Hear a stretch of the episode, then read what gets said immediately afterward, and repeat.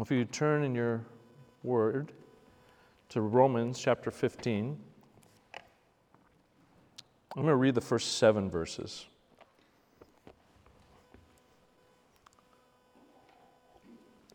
And I apologize in advance for the terrible title.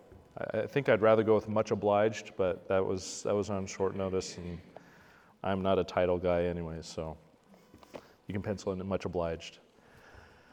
Let's stand as we read from God's Word.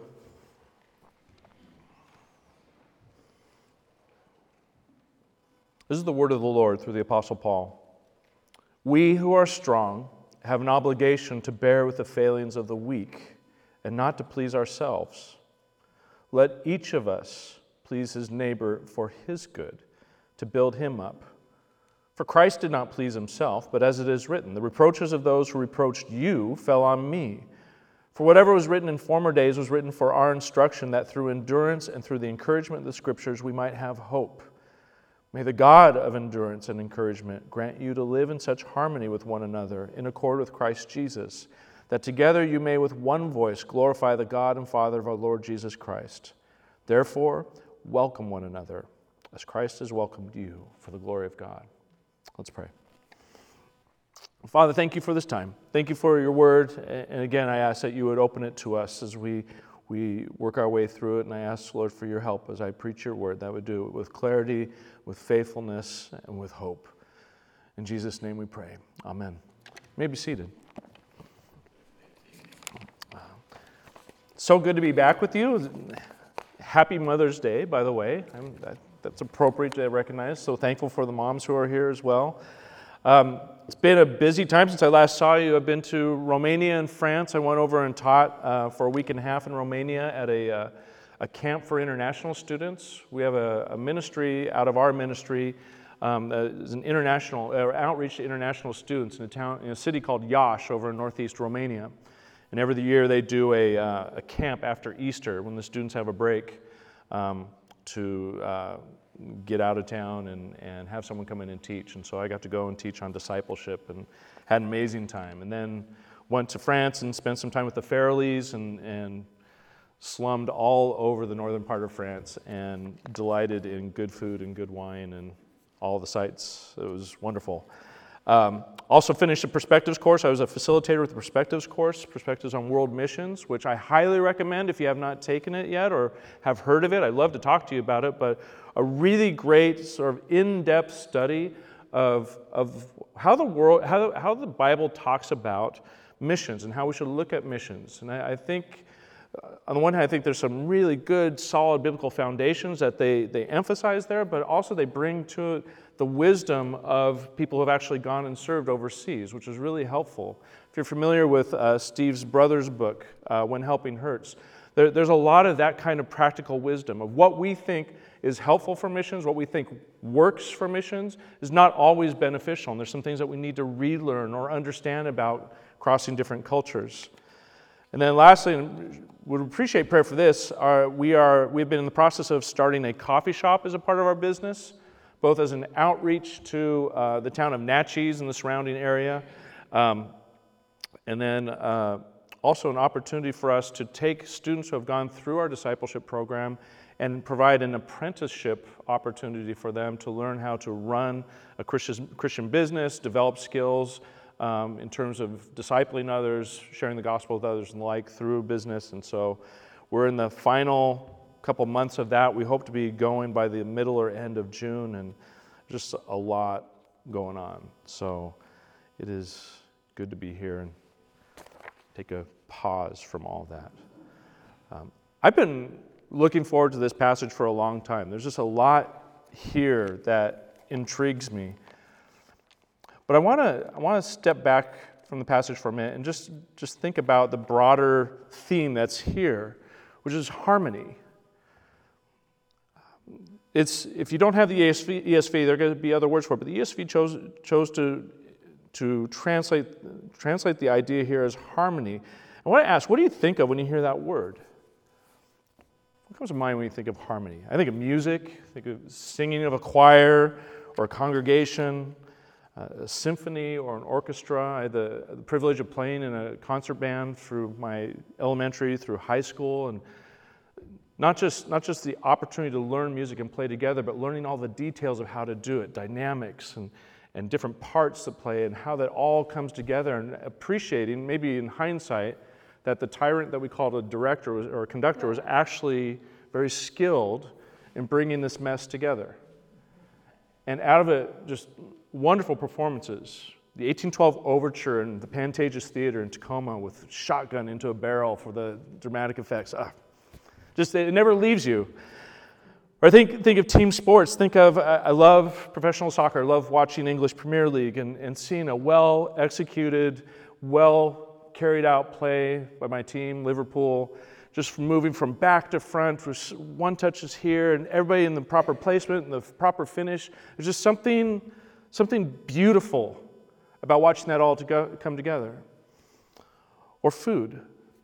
I don't know if a master MasterChef fans here, but it's a whole, whole dimension beyond, I don't know, Olive Garden is not really a high standard, but, but, but to, to appreciate this whole world of taste and textures, um, of palates, and, and people who are skilled in bringing that all together and, and savoring that and, and learning new ways to even think about food.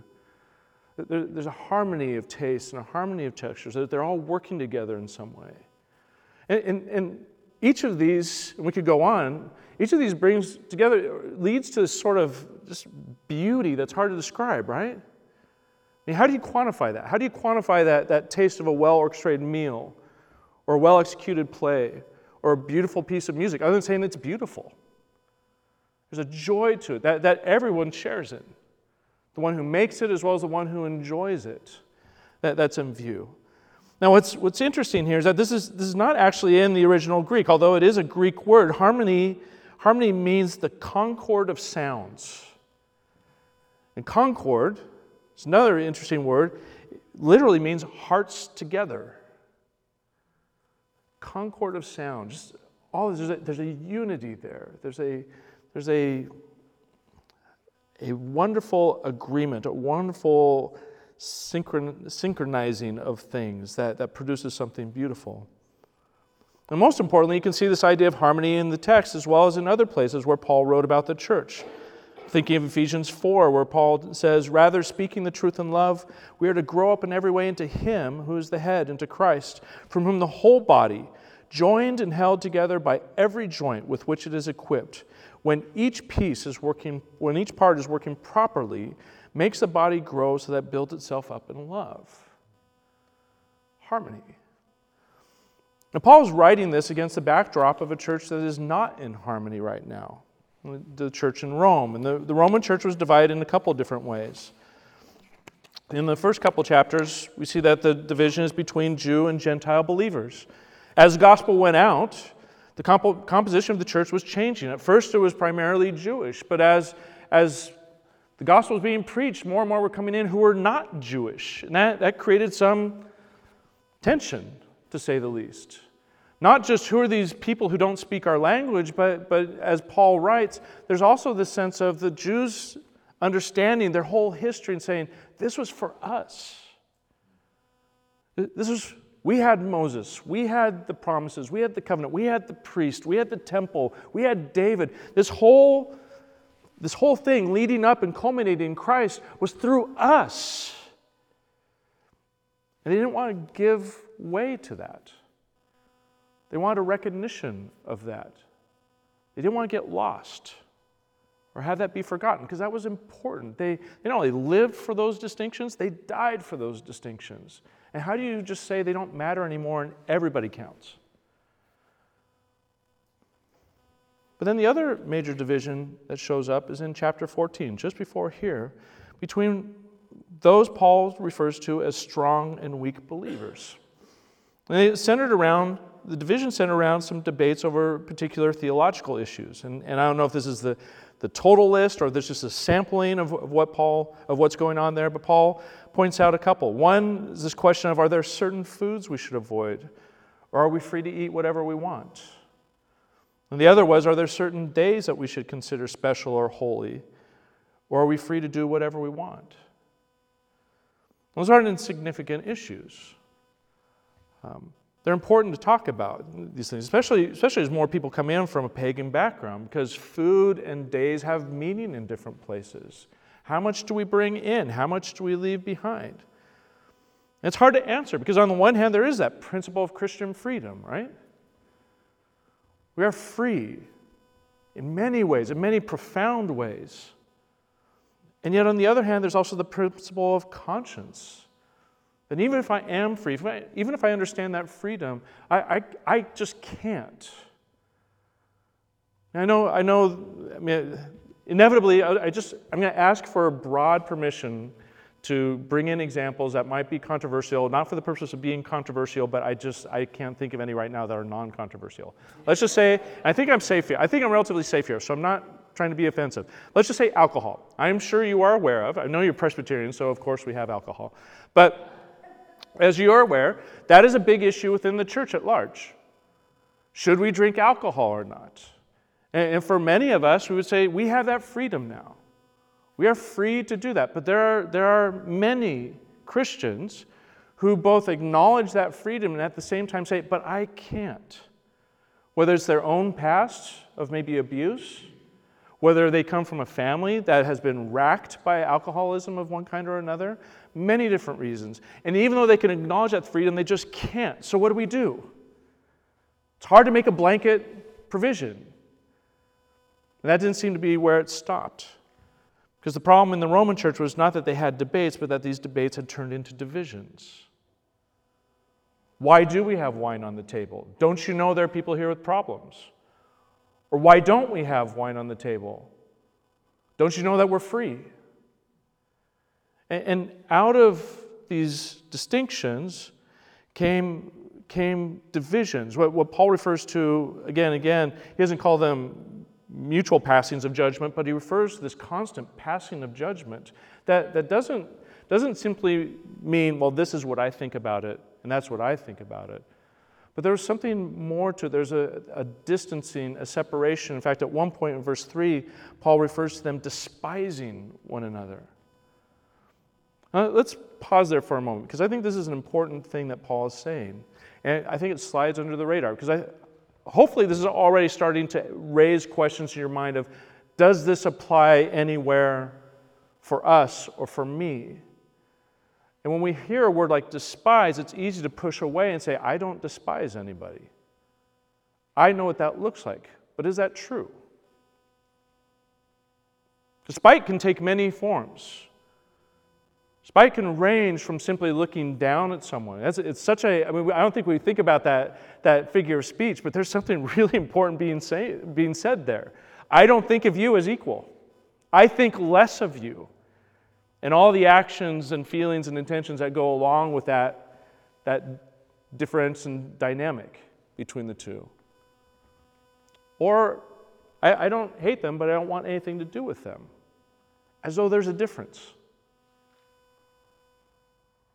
Contempt is a very broad term that really pushes back against the biblical principles of love and peace and reconciliation and relationship. It's a place where I think we're shaped more by the world and its values than we realize. Is it possible that we, wonderful people that we are, sincere Christians that we are, can hold things in such a way that we look at those who don't hold them with contempt? So I asked for permission earlier. I didn't I don't know if I got it, but can I? So, should you wear a mask or not? What if I said yes? Should we get vaccinated or not? What if I said no? Who are you voting for next year for president? Oh, it's a shame that our governor is not going to be running for another term, isn't it? Hmm. Right? What do you think of Doug Wilson? Do you like his books? Take, take, please raise that one. but you, do you see what I mean? Like there's, there's, these, there's these names and there's these things that we can put out there that you can hear. I mean, the tension's palpable, right? We're, we're safe here, I, am assuming. Um, we'll find out afterwards. but but there's something about those things that, we not only have opinions about, but we're already thinking, okay, what did they just, how did they just respond? What's their answer? What is that? where does that come from? There's a, there's a, I think there's a couple of things. I think one, there's a desire to be on the right side of things. That's, that's not bad. I think we all, I think we all want to live correctly. We all want to have right ideas, right? But there's something else that makes that a little bit more desperate, a little bit more intense, isn't it? There's a fear of being wrong. There's a fear of being on the wrong side of things. I think some of that comes from just, I mean, certainly see this in, in our culture at large. There's this great cloud of witnesses that is very quick to either support the right decision or come down on us if we make the wrong answer. But that also exists in the church, doesn't it? It also exists among Christians. We're afraid of being wrong. We're afraid of being found out. We're afraid of being recognized as out of step. But there's also, there's also this tendency, I think, in us towards I, I, I don't like these words, but I, I don't know what better word is cliquishness or even snobbishness because it feels good to have the right answer. Our men's group is having a study with Tim Keller in it. There, there are contexts where that can feel good to say that. Who are you listening to? Rob Bell? Oh. Oh, interesting. Well, what is that? Why, why do we care? Why does that matter so much? Why do we divide that way? I think part of it is because we, there is this sort of natural tendency to be part of an in group and not the out group. But that's, that's worldly, that's harmful, isn't it? It creates distrust, it creates fear, it creates suspicion where there's no need for it most of the time. We do that with, with people we listen to, books we read, education, social economic background, tastes. Let's talk about music choices, things that we enjoy. I am not a music listener, not, not very much, so I will quickly be put on the outside of things, except I've got some jazz names I could throw out. But um, there's so many different ways in which we order around. And there's this just constant impulse. I mean, have you noticed this? This constant impulse to categorize things. Who are they? Who am I? What is this? Where do we belong? I think it's interesting where we start out this service talking about God as our foundation. That I wonder if some of this is just not that, that residual coming out of a life in which there was no foundation. And so we, like everyone else, is desperately trying to build something in order to locate ourselves, locate our value, our meaning, our purpose, our identity like everyone else. And we're still struggling to come to grips with the fact that God has us. That that's who we are. That's where our worth is found. That's where our meaning, purpose, and all those things that everyone is looking for is found. And not in anything else. Maybe we haven't come to grips with that yet. We haven't gotten there yet. Well, Paul has some strong words for this. Who are you to pass judgment on the servant of another. Who do you think you are to divide over this? Who do you think you are to behave this way? In fact, what's interesting is that Paul shows no interest in the debate. He does not weigh in on days, he does not weigh in on food, he doesn't weigh in on anything. He is focusing on their behavior. And reading through chapter 14, you can see, consider the possible outcomes of what you're doing here. You're tearing the church apart by this. Your preferences, your conscience, your convictions are wrecking the church. Moreover, you are distracting the church from its calling. Some of you have been in church fights or disruptive churches. The, the sense of mission is gone. I'm dealing with one right now as part of a TSG.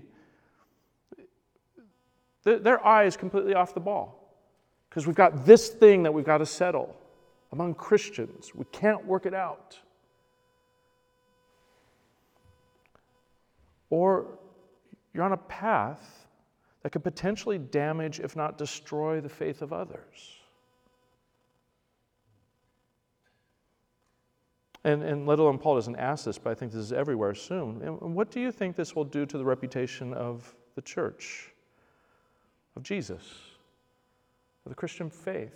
All those things can get lost in the heat of a fight like this, of a discord like this. Let's go back to what Paul's saying here. Who are you to judge the servant of another? Think what he's saying. These people are not subject to you, but to God. Verse 15 of chapter 14 Jesus has died for them. God has welcomed them. Verse 3. And God is one which will judge them. In fact, we will all stand before God. So we can apply that not just to them, but to all of us. Jesus has died for all of us. God has welcomed all of us. God will judge all of us. So who are you to set the conditions of their acceptance? Who are you to treat them as if they don't belong? And then goes further, Paul does, to verse 22. I want you to look at this so you can see that it's not me saying this, but him. The faith that you have, keep between yourself and God. Keep your convictions to yourself. Keep your opinions to yourself. In fact, he starts that way too. As for the one who is weak in the faith, welcome him, but not to quarrel over opinions. Now, that raises huge questions for me. I don't know if it does for you. Does that mean we stop contending for the faith? That we just kind of drop everything that can bring up a possible conflict? We don't, we don't study the word and understand what it says. We don't wrestle with stuff. We don't have debates. We just get along. Put all the theologi- theological books away, put all the debates away, just us and the Bible and someone to hold our hands so we don't upset anyone. Do we stop standing against false teaching and bad theology? Do we just, just as a blanket approach, mind our own business in everything? That's a weird sort of harmony, Paul. I don't think he means any of those things. Let's, let's look at what, what Paul says here in chapter 15, see if he answers this. We who are strong have an obligation to bear with the failings of the weak and not to please ourselves. Let, us, let each of us please his neighbor for his good, to build him up. Who is the strong here? It seems it might seem easy right away. It's one who had a particular position in, in chapter 14, but think about this. In, in the context of the passage, these the stronger the people who believe that they're the ones in the right. Well, which of these believe that they're right? They all do. And, and just, just as a matter of human observation, who would willingly accept the title of weak as Paul is describing it here? Not me, because I'm right. It's those other guys. And so maybe this is Paul's way of taking these terms. Maybe, maybe they're the ones that are using it, and he's repurposing these things and saying, I'm talking to all of you, actually. We who are strong have an obligation to bear with the failings of the weak. At the same time, though, we see in Paul's writings, not here, but in other places, that there are, there are those among, among us, among the church, who are struggling. First, 1 Thessalonians 5 13 and 14, Paul identifies three people. Uh, it's such a, for me, this is, this is a real revelation.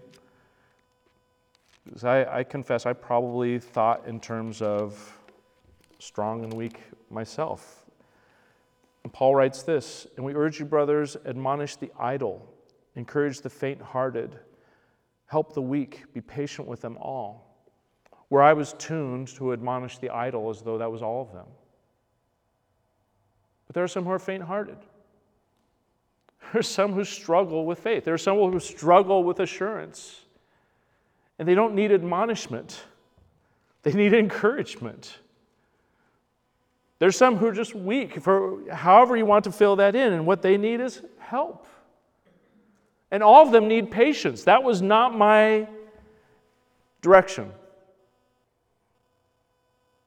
We who are strong have an obligation to help the weak, to bear with their failings, to bear with their failings and to not please ourselves, to please our neighbor for his own good, to build him up. Our obligation is not simply to put up with people, but to understand what it means to be the church. Paul writes in Romans 12 5, We, though many, are one body in Christ, and individually are members one of another. More important than our convictions is the reality that we are one. That's the starting point. Not the doctrinal agreement, not the school choice agreement, not the political agreement. We are one. Why? Because God has made us one. Right? I think Paul said that enough to, to be established. And therefore, we need each other. We, we can only function as we were meant as we were meant to once we learn to work together, which means that we need to know people and to understand people. Part of the problem that we're seeing in the Roman, in the Roman church was that they were not only were they dividing, they didn't really even understand each other, didn't even bother. Does that happen today? Oh my, yes. Pick any group, pick any representative of any group who, who feels free to go on a tirade about the other and ask them Have you ever actually met one of them? These people that you're against, do you actually know a name? Do you know what they're like? Do you know their family? Do you know anything about them at all? We don't bother anymore. I don't think that's new. I just think we've accelerated because of what technology has allowed us to do in terms of distancing. But if we are, if we understand what Paul is saying here, our obligation, what we owe to each other, is to know each other to understand our union with each other in Christ, not in our agreements. That we owe something to each other to please them and not ourselves. Which, I mean, that last thought, come back to what I was asking before. Why do we do this? I, I mean, we may not, I think we've got a picture in our mind of what living to please myself looks like, and it's gross. But there's subtler ways in which we do that the desire to be safe is a way in which we could act to please ourselves. Desire to be liked, to be around people who are like me, to be around people who agree with me. Comfort, community, all those things can be suited to my needs. We, we hear a lot, don't we, about consumerism within the church. That's, that's a church that's consumed with a desire to please itself. Here we are. Give us what we want. That's not what we're called to. That's not our obligation. That's not what kind of people we're meant to be. That's not what the church is meant to look like. And it's not the way that the church will function. And having said all this, we, the, the last thing I want to say on this point is that we can only do this as we not only learn to understand each other, but to really love each other, to love the people we disagree with. And I, I want to stretch the boundaries of this a little bit because it, it does raise the question in my mind are, are denominations a consequence of our failure to do this or a good thing? And I love the Presbyterian Church. I love denominations for so many things, but they can be rigid distinctions, can't they? We can be so thankful that we are Presbyterians and not so and so down the street, can't we? That might even be why we're here. And I, I, don't, I don't want to discourage that entirely. It is good that you're here, and I, I really believe in the hand of providence and God gathering churches together as He does. But, but has the reality of denominationalism excused us from loving each other? Because the Pentecostals are saved by Christ, aren't they? I'll talk to you about that answer afterwards. Lutherans, non denominational, Baptists, come on. Catholics? Interesting. We, we, we, we don't even bother to know. We just go by the label, we go by the title. We stand at a distance, but we have an obligation we have an obligation to each other. not to live for ourselves, but to please others, to build them up. What is the direction that we are moving in as individual Christians? What is the direction we're moving in as a church? Are we moving away from people and building walls to protect us? Are we going out to build up the body of Christ? Look to Jesus. Because this is where the obligation comes from. It comes to us through what He did. Without Him, there is no us. So, what did He do? He showed us how to live this way. He bore with our failings, didn't He? That's what we're confessing, right? When we confess. That's what we're confessing when we come to the table, right? Isn't that almost on a loop in our heads. Do I deserve to come here? Do I belong? Is this for me? Because we are aware of our failings and we struggle to believe that God is willing to bear with them. But He does. As Father has compassion on His child, so God has compassion on those who fear Him because He knows our frame. He remembers that we are dust. That's our hope. Jesus bore with our failings. He bears with our failings. He will continue to bear with our failings. He endured hardships on our behalf. The reproaches that were meant for you fell on me, the insults, the garbage, the nonsense, the stuff that he did not deserve, that we deserved, fell on him. And what did he do with it? He took it, he endured it. He did not fight back. And he continues to be compassionate and patient and kind and encouraging towards us. Jesus takes the long view with us, not where we are or where we were, but where he's taking us. That's hard for us to do, isn't it? We, we treat people like they're Polaroid pictures. Where do you stand right now? That's how I'm going to treat you for the rest of your life. Because we know, right? People never change. Nonsense. If that's true, then there is no hope. There is no reality to the gospel. That's a farce if that's true. But that's not what we believe, right? That's not what you believe. That's not why you're here, right? If there is no hope of change, if there's no hope of distancing yourself from whatever past you come from, if there's no hope of salvation, then why are we here? Because we believe differently. And yet we struggle to see others that way.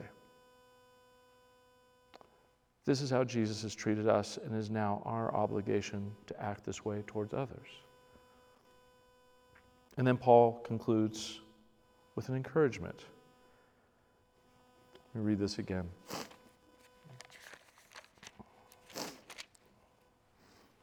May the God of endurance, actually, I'm going to stop back further. For whatever is written in former days was written for our instruction, that through endurance and through the encouragement of the Scriptures we might have hope. May the God of endurance and encouragement grant you to live in such harmony with one another in accord with Christ Jesus, that together you may with one voice glorify the God and Father of our Lord Jesus Christ.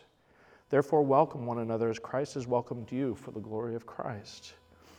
Our God is the God of endurance and encouragement. Do we ever think of Him that way? Have you thought of the endurance of God with us? It's a part of His steadfastness, it's a part of His unchangeable nature, it's a part of how He deals with us.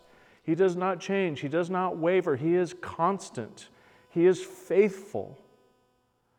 That's not just meant to be a gift to be received, but, but, but a grace to be shared. Now, I am an impatient man, and I'm certain I'm speaking to a room of impatient people. Endurance is not our hallmark. Welcome to the human race. Welcome to the church. How do you learn endurance? Anybody, any runners here? Oh boy, tough crowd. John, you used to run track, right? Okay, fine. Well, fine. We'll use. You're, you've all I've got.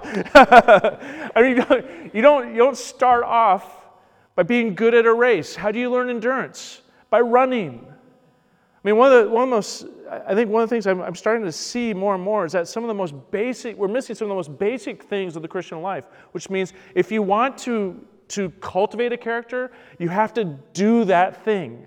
If you want to be patient, where do you need to be? In those places that make you impatient.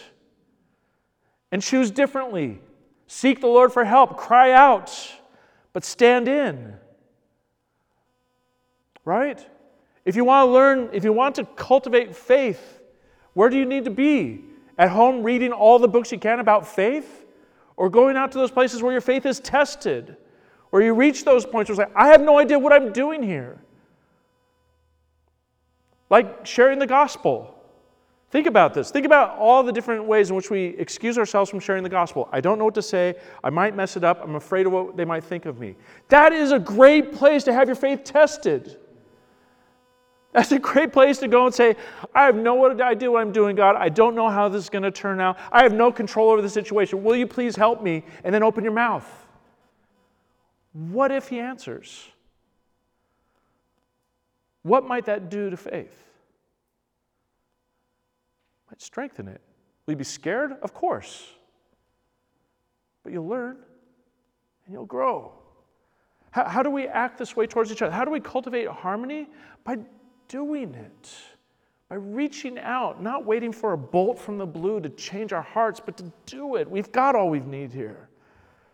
Our God is the God of endurance and encouragement. His example supplies us with grace, the grace we need to exhibit the same qualities towards others. It meets us where we need it the most, right? I don't know if I can put up with these people. Look to God. I don't know what to say. Look to God. What do you need? The store is open. And then, and then finally, he concludes with this. Me read this again. May the God of endurance and encouragement grant you to live in such harmony with one another in accord with Christ Jesus, that together you may with one voice glorify the God and Father of our Lord Jesus Christ. Go back to where we started, thinking about harmony again. If you've ever been a part of a choir or a team or baked something that was good.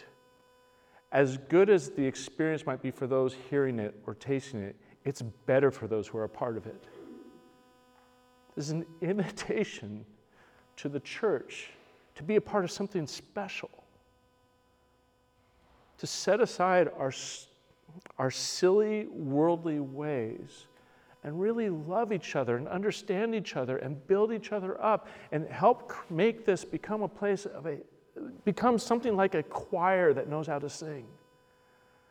A choir that understands that there are different parts there are different levels that not everyone is a soloist which is why we should have older songs. I love the songs that you guys sing here because you learn to actually harmonize. It's such a great picture of the church to sing like that.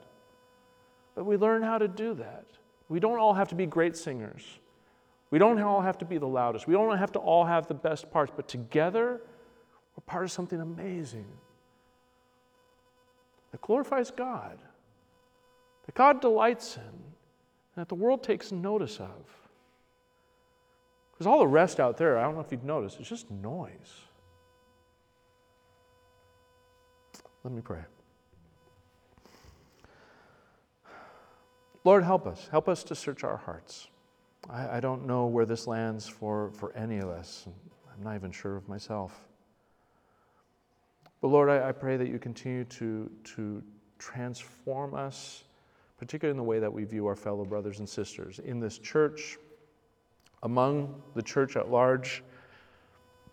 Lord, that you would help us to see and to claim this obligation that you have laid on us to not live for ourselves